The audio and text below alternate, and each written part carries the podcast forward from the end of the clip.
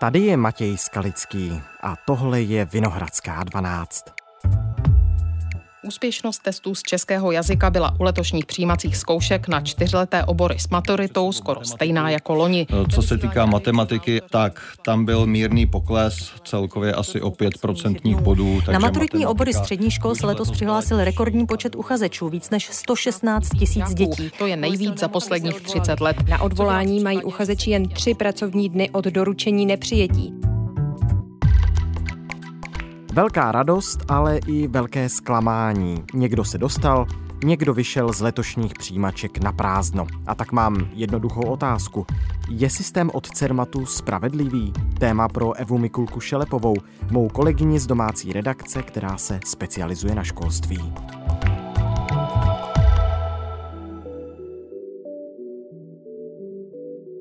Dnes je středa, 3. května. Ahoj Evo, vítej ve Vinohradské 12 zase po nějaké době. Ahoj Matěj, zdravím všechny posluchače. Školské téma, hmm. Na to ty jsi expertka. Jak letos dopadly přijímací zkoušky? Já bych řekla, že se žádné překvapení nekoná. Eh, ukazují to i souhrné statistiky CERMATu. Eh, v testech z českého jazyka dopadly žáci stejně jako loni. Pohoršili si v matematice. Tam byl jejich výkon průměrně o 5,6% bodů horší než před rokem. Takže uchazeči měli podle údajů CERMATu správně v průměru bezmála. 56% testů z češtiny a u matematiky to bylo necelých 40%. Ta matematika, to zhoršení, které přišlo, tak to není poprvé, kdy čeští žáci a studenti jsou rok od roku horší v matematice. Je to tak, zdá se, že matematika je u českých školáků stále méně oblíbenější.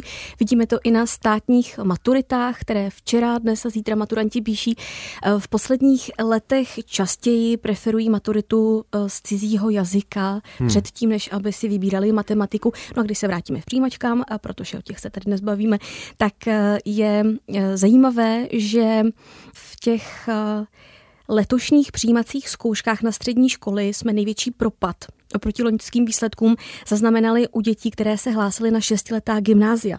Bylo jich celkem něco přes 7 tisíc a hmm. jejich úspěšnost byla o 9% nižší a u osmiletých gymnázií eh, to byl propad o 6,4%, horší výsledek. Hmm. A deváťáci, kteří se hlásili na klasická čtyřletá gymnázia, tak v matematice tam si pohoršili o 6% oproti těm výkonům před rokem. Když jsme se na to ptali v našem vysílání ředitele organizace CERMAT Miroslava Krejčího, tak ten řekl, že jsou možné dvě příčiny a buď, že letošní testy byly těžší, anebo že žáci byli méně připravenější. Připouštím, že nějaké úlohy v těch testech asi byly těžší, než jsme původně plánovali. Troufnu si tvrdit, no, když říkáš, že žádné překvapení podle tebe nenastalo, tím tedy asi i narážíš na to, že jsme se, nebo žáci se opět zhoršili v matematice, tak nastalo nějaké překvapení, nebo byl tam nějaký chyták? Dalo, nedá se to asi takhle úplně generalizovat, protože takovéhle výkyvy jsou eh, za těch posledních pár let, co jednotnou přijímací zkoušku máme, eh, zcela běžné. Někdy například eh, to může být i ta čeština, že se žáci zhorší a podobně. Takže neřekla bych, může to souviset s tím, že zkrátka ti lidé v CERMATu, kteří ty jednotné přijímací testy zadávají, kteří vymýšlejí ta zadání, takže zkrátka udělali ty úlohy o něco těžší, než na co jsou prostě děti připravené. To je asi to nejlogičtější vysvětlení. A nějaký chyták tam byl? Něco, na, na čem prostě se ti studenti jako vůbec nechytili? To bych vyloženě neřekla. Bylo několik sporných eh, úloh, o kterých se v médiích eh, hovořilo. No. Uvedu příklad. To je taková asi mm, za mě tedy jako nejpropíranější, nejznámější úloha. Řešila se třeba hodně na sociálních sítích. Šlo o větný rozbor. Zjednodušeně Ježiš. řečeno, ano, zjednodušeně řečeno tam ukazeči měli najít podmět ve větách. Jedna z nich byla, teď cituji, protože brochy neměly okna. Kdybyste stejně jako já nevěděli, co jsou to brochy. No tam, tam už se nechytám, to je první věc, brochy. Brochy. No, je to možná proto, aby to trochu ty uchazeče vyvedlo z míry, aby dokázali pracovat s tou větou mm, tak, že neznají význam jednoho slova, ale jdou zkrátka po té větné skladbě. Odhaduji, to si tak myslím. Ale ono součástí té úlohy byl text poměrně delší a tam bylo vysvětleno, co to ty brochy Aha, jsou. takže tam byl kontext. Tak... Byl tam kontext. Brochy jsou, promiň tedy, co? Tak co jsou to brochy? Kamenné věže. Kamenné věže ve Skotsku. Mm-hmm. Dobře, a teď ta věta zněla teda? Protože brochy neměly okna. A tam se hledal podmět. Takže brochy. Ano, dalo by se říct, ale mohlo by se, pokud by ta věta byla nespisovně česky, tak by ten podmět mohly být i okna. A na to právě upozorňují někteří jazykoví experti. Práci se s tím dali seznam zprávy, které oslovili několik češtinářů a ptali se jich na to. A ti tedy tvrdí, že to zadání nebylo tak jednoznačné a že by ta úloha vlastně mohla mít dvě řešení. Tím pádem, eh, pokud tam někdo napsal, že i ta okna jsou podmět, tak i to by se mělo brát jako správná odpověď. I okna, že můžou být podmět mm-hmm. v mhm. této větě. Mm-hmm marně je tam hledám, ne, respektive ten podnět tam eh, marně hledám, ale tak na to jsou experti určitě jiní. Udělali jste chybu mimochodem v téhle věci? Eh, my jsme přesvědčeni, že tam ten dvojí výklad není možný a jediný správný výklad je ten, který byl původně zamýšlen, to znamená, že brochy neměly okna ve spisovném tvaru. Uh-huh. Nicméně tohle byl tedy nějaký sporný moment, eh, pakliže se takový sporný moment objeví, jakože se tedy asi objevil, tak studenti se můžou jak odvolat, nebo můžou to kriti- To se děje občas, že jo? Každý rok se prostě kritizují některé úlohy a potom je jaká šance, že se někdo domůže nějaké spravedlnosti, pokud se prostě experti neschodnou, tohle je jednoznačná úloha.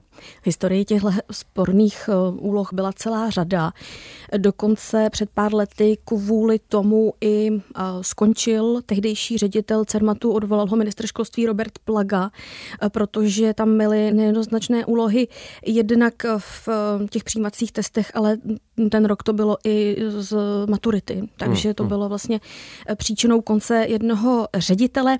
Jaké tam jsou možnosti? Tak eh, zákonní zástupci nebo třeba učitelé, zkrátka někdo, kdo je dospělý, Eh, si může stěžovat. A teď tuším, že to je na krajských úřadech, ale určitě je to přímo na ministerstvu školství, protože CERMAT je přímo mm, zřizovaný ministerstvem školství, je to jeho příspěvková organizace. Takže ty nejednoznačné, sporné nebo špatné úlohy nejsou v historii CERMATu eh, žádnou výjimkou. Pokud se tak stane, Stejně tak, jako se stalo třeba letos právě s těmito brochy, jak jsme si už eh, před chvilkou řekli, tak eh, je tam jednoznačný postup. Eh, ředitel Cermatu v našem vysílání řekl, že ho aplikoval i na tuhle tu úlohu. Je to tak, že Cermat nechá nezávislými experty, třeba z nezávislé odborné komise ministerstva školství, tu úlohu prověřit a pak ještě existuje validační komise Cermatu.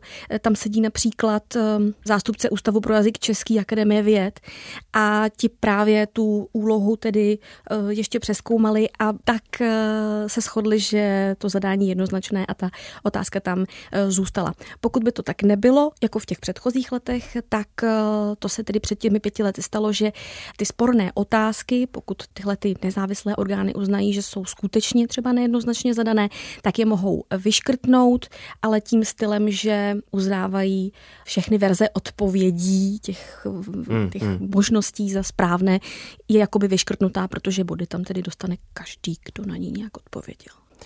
Jednotné přijímací zkoušky, stále diskutované téma každý rok. Máme od roku 2017 ty jednotné přijímací zkoušky. Mm-hmm. Osvědčily se? Tak eh, to je eh, strašně záludná otázka. Asi je několik skupin nějakých odborníků ve školství, kteří by na to odpověděli různě. A my si tady ty názory můžeme asi představit. No určitě.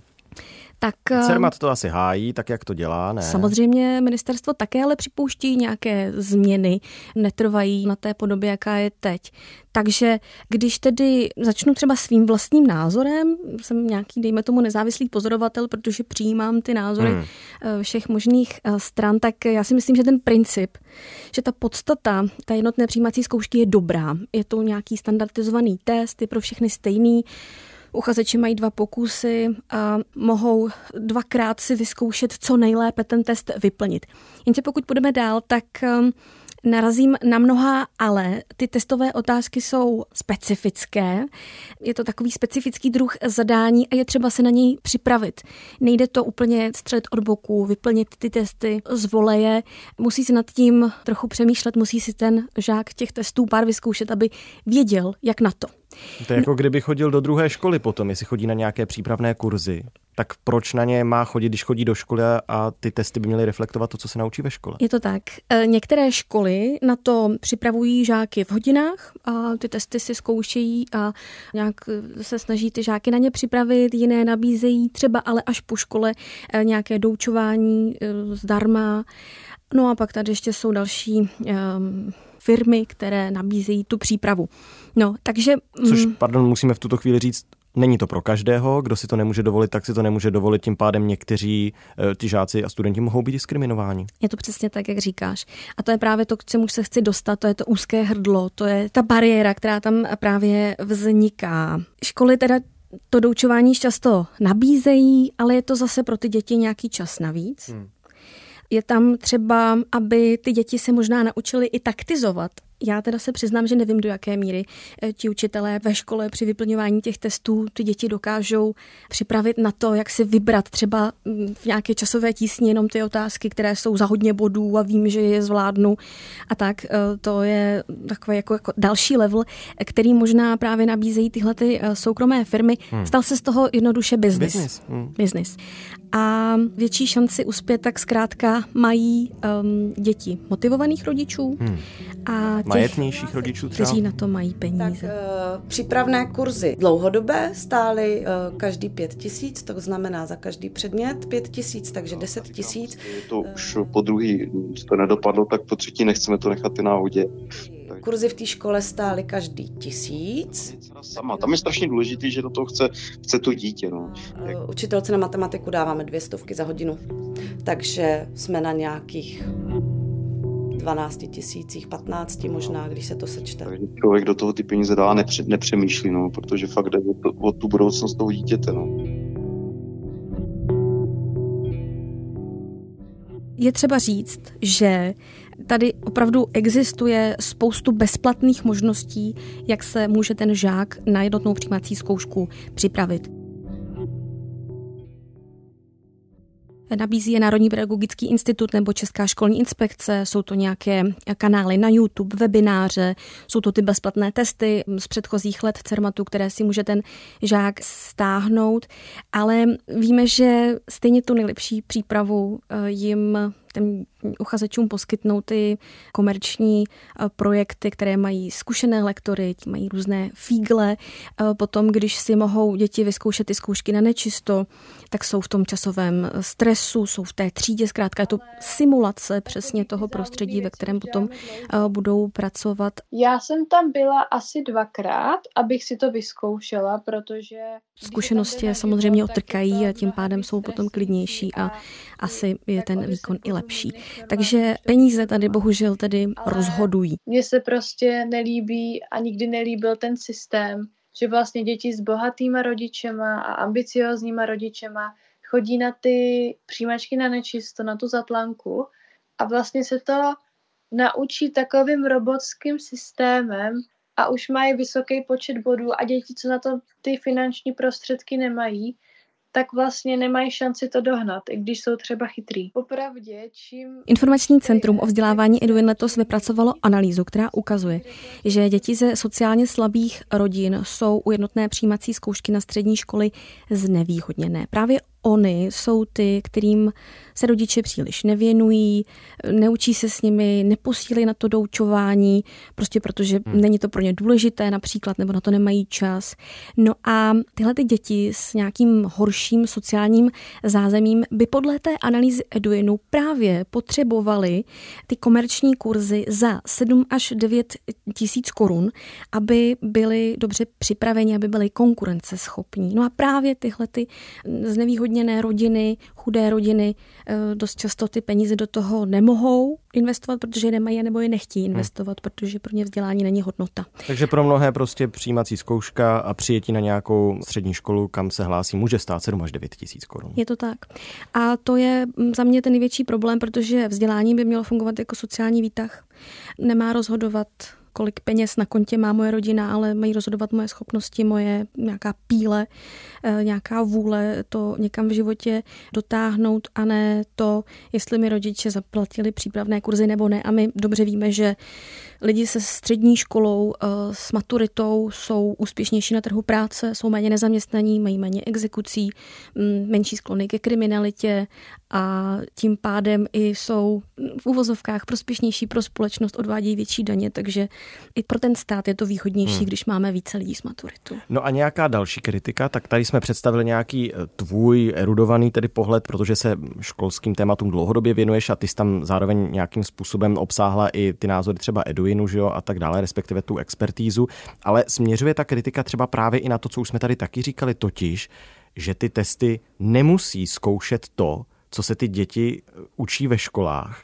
Tím pádem vlastně já sám jako nerozumím tomu, proč právě ty otázky směřují na něco takového, proč skutečně nejsou směřované na eh, vědomosti, které se ty děti naučí na těch školách. Ony ty zkoušky totiž nemají testovat vědomosti. To je takový odklon od toho, aby se děti něco biflovaly, aby se, aby se učili na spaměť eh, nějaké ty letopočty nebo pořadí králů nebo nějaké prvky v chemii, když tam to asi bez nějakého nabiflování nejde. Hmm. Je to spíš o tom, aby ty žáci uměli kriticky přemýšlet, poradit si v situacích, aby uměli vyřešit úlohy možná právě tohohle typu, které ta jednotná přijímací zkouška nabízí. Ona má otestovat schopnosti pro to studovat, než to, co se ty děti vlastně nabiflují ve škole. Jak vypadají testy z češtiny? Vezměme si za příklad testy pro deváťáky, ale struktura zadání bývá i pro další žáky podobná. Zpravidla jde o soubor úloh, kdy si žáci nejprve přečtou krátký úryvek textu a k tomu se pak váže sada otázek. Cermat například uvede několik tvrzení, která se vztahují k danému textu a žáci pak mají určit, zda jsou nebo nejsou pravdivá. Taky se po nich třeba chce, aby vypsali z výchozího textu zájmena nebo aby určili antonyma. V jiném typu úloh Cermat vyžaduje, aby žáci správně poskládali odstavce příběhu, které jsou proházené. Otázek bývá v didaktických testech obecně kolem 30 a na vyplnění je 60 minut.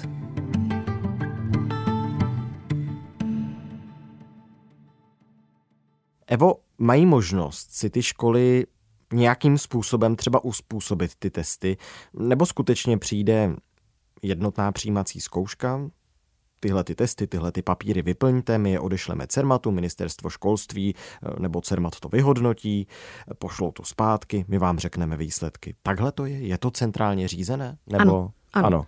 Bylo to zavedeno před těmi, se správně počítám, šesti lety, proto, aby se tady nastavil nějaký jednotný most. Do té doby si ty střední školy dělaly přijímačky, jak potřebovali a byl v tom docela chaos, protože když se třeba žák měl připravit na více těch přijímacích řízení, to pro něj bylo dost často velmi obtížné, protože každá škola chtěla něco jiného a navíc i pro ty střední školy je to poměrně složité připravit každý rok eh, nové testy, které by měly odhalit, kdo by měl být pro ně tím nejlepším budoucím studentem. Tak proto se to zavedlo, je to tedy povinné pro všechny střední školy a je povinné brát v potaz ten výsledek jednotné přijímací zkoušky ze 60% minimálně. A ze 40% si potom můžou průběh toho řízení ovlivňovat sami školy. Jak ale upozornil mm, Miroslav Řebecký z Eduny, tak praxi to znamená, že e, v drtivé většině e, škol je braná v potaz e, ta jednotná přijímací zkouška z 80 až 90% a ten zbyteček většinou školy vypočítávají ze známek Aha. v 8. a v 9. třídě. Takže si prostě jenom vezmou nějaký... vysvědčení a uh-huh. mrknou na něj. Vysvědčení, anebo se berou v potaz ještě nějaké úspěchy u olympiád nebo nějaké mezinárodní zkoušky jazykové a podobně. Veškeré další alternativní nástroje typu osobní pohovory a podobně mnoho z těch škol zrušilo a používá ale že by si tam ta škola dodala nějaký vlastní testík a z toho si vypočítala těch 40%. Spíš se to neděje, protože je to pro ty školy i jednodušší, když už se tady dělá tahle státní zkouška, tak ji využít naplno. Jsou to pořád ještě profesionálně sestované testy v porovnání s tím, když si dříve dělali češtináři, matikáři z jednotlivých škol. Tedy byste byl rád, aby to bylo dobrovolné. Ano, aby to bylo dobrovolně, aby jsme zrušili těch 60% a aby se mnohé školy vrátily i k dalším nástrojům, které zjišťují například motivaci. Pokud Takže je tady nějaká kritika od odborníků, zároveň školy jako takové, byť mohou kritizovat ty testy taky, tak zároveň, jak ty sama říkáš, s nimi mohou být i vlastně spokojené, protože to pro ně už není taková práce, jako třeba byla dřív, není v tom i takový chaos, to si taky zmínila. A ministerstvo školství hájí tu jednotnou přijímací zkoušku s tím, ale že říká, že nějaké změny by do budoucna udělat mohlo. Mm-hmm. To si říkala ty, o jakých změnách se bavíme? Je to tak. Když vemu v potaz poslední vyjádření ministerstva školství, které jsem e, prosila, aby mi právě řekli, jestli připravují nějaké změny, tak e, mi bylo řečeno, že podle ministerstva školství se jednotná přijímací zkouška osvědčila a systém se aktuálně jeví jako nejvýhodnější, když budu citovat z vyjádření e, tiskového oddělení ministerstva školství. Ministerstvo dál říká, že většinovou odbornou veřejností i školskými organizacemi je ta jednotná přijímací zkouška vnímaná jako dobře rozlišující a že plní tu funkci, že stanoví pořadí uchazečů tak, aby mohl ředitel školy rozhodnout o jejich přijetí. Říká, že vnímá kritické podněty a že se neustále snaží tu kvalitu testových úloh zlepšovat tak, aby co nejlépe vyhovovaly znalostem žáků ze základních škol. Bere v potaz rámcové vzdělávací programy, to upřesním, že to jsou osnovy vlastně postaru, by se řeklo. Které se mají nějakým způsobem taky revidovat, reformovat. Ty na tom budou. ministerstvo školství pracuje, nebo mělo by? Je to tak a tím pádem se bude muset eh, upravit i ta zkouška, ale to ještě chvíli potrvá. No a co se těch rovných příležitostí týká, tak ministerstvo školství argumentuje tím, že jednotná přijímací zkouška byla zavedena právě z důvodů, aby uh, ty rovné podmínky vznikaly.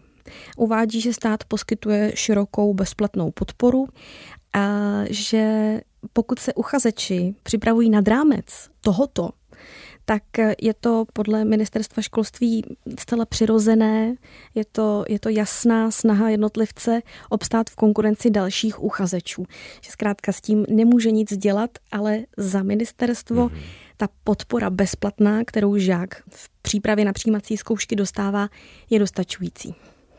No dobře, přesto nějaké novinky se chystají. Četl jsem něco o elektronizaci, nebo že snad i těch přihlášek by si mohla podávat víc? Ano, to už by mohlo být příští rok elektronizace přihlášek, no digitalizace jejich, protože ten systém dosavadní, kdy se ty přihlášky opravdu papírově, se papír vyplní se hulkovým písmem, ta přihláška, někam se to posílá poštou nebo se to nosí, tak to je skutečně jak za krále klacka. A takže tohle to už by příští rok podle ředitele Cermatu mělo být jinak a šlo by to podávat tedy elektronicky, ale k tomu ještě zapotřebí, aby vznikl registr žáků, a tím pádem by se mohl zvýšit počet přihlášek na střední školy eh, z těch dosavadních dvou, navíc možná i neomezeně. Mhm, takže elektronizace přihlášek, ne testů. Je to tak. No a ta digitalizace eh, dělání těch samotných testů, tak to rozhodně je v plánu taky. To je výhled. To je výhled, ministerstvo to chce, CERMA to taky chce, ale eh, trvá to a budeme mm, muset se na to ještě několik let zřejmě počkat říkat, ale je tam ta snaha. Jedno téma jsme opomenuli, ale já odkážu každého, koho školská témata zajímají na naši epizodu asi měsíc zpátky, totiž, že pro mnoho studentů i jejich rodičů to mohl být víkend zklamaných nadějí. To jsou slova Davida Ondráčky, bývalého šéfa Transparency International v České republice, totiž máme tu silné ročníky, méně míst na školách, méně učitelů, Neplatí to plošně, platí to podle regionu. O tom jsme se společně bavili, takže koho zajímají přijímací zkoušky, odkážeme na tuto epizodu. A Evo, pro tuto chvíli teda moc děkuju. Já taky děkuji za pozvání. Mějte se hezky. Tohle už je všechno z Vinohradské 12, z pravodajského podcastu Českého rozhlasu. Dnes s Evou Mikulkou Šelepovou, kolegyní z domácí redakce, která se ve své novinářské práci věnuje všem tématům ze školství. Probrali jsme přijímačky na střední školy, výsledky, problémy, otázky. Naše další epizody jsou na webu iRozhlas.cz, to pokud nás posloucháte pravidelně, dobře víte. Stejně tak jsme v aplikaci Můj rozhlas i ve všech dalších podcastových aplikacích. Naslyšenou zítra.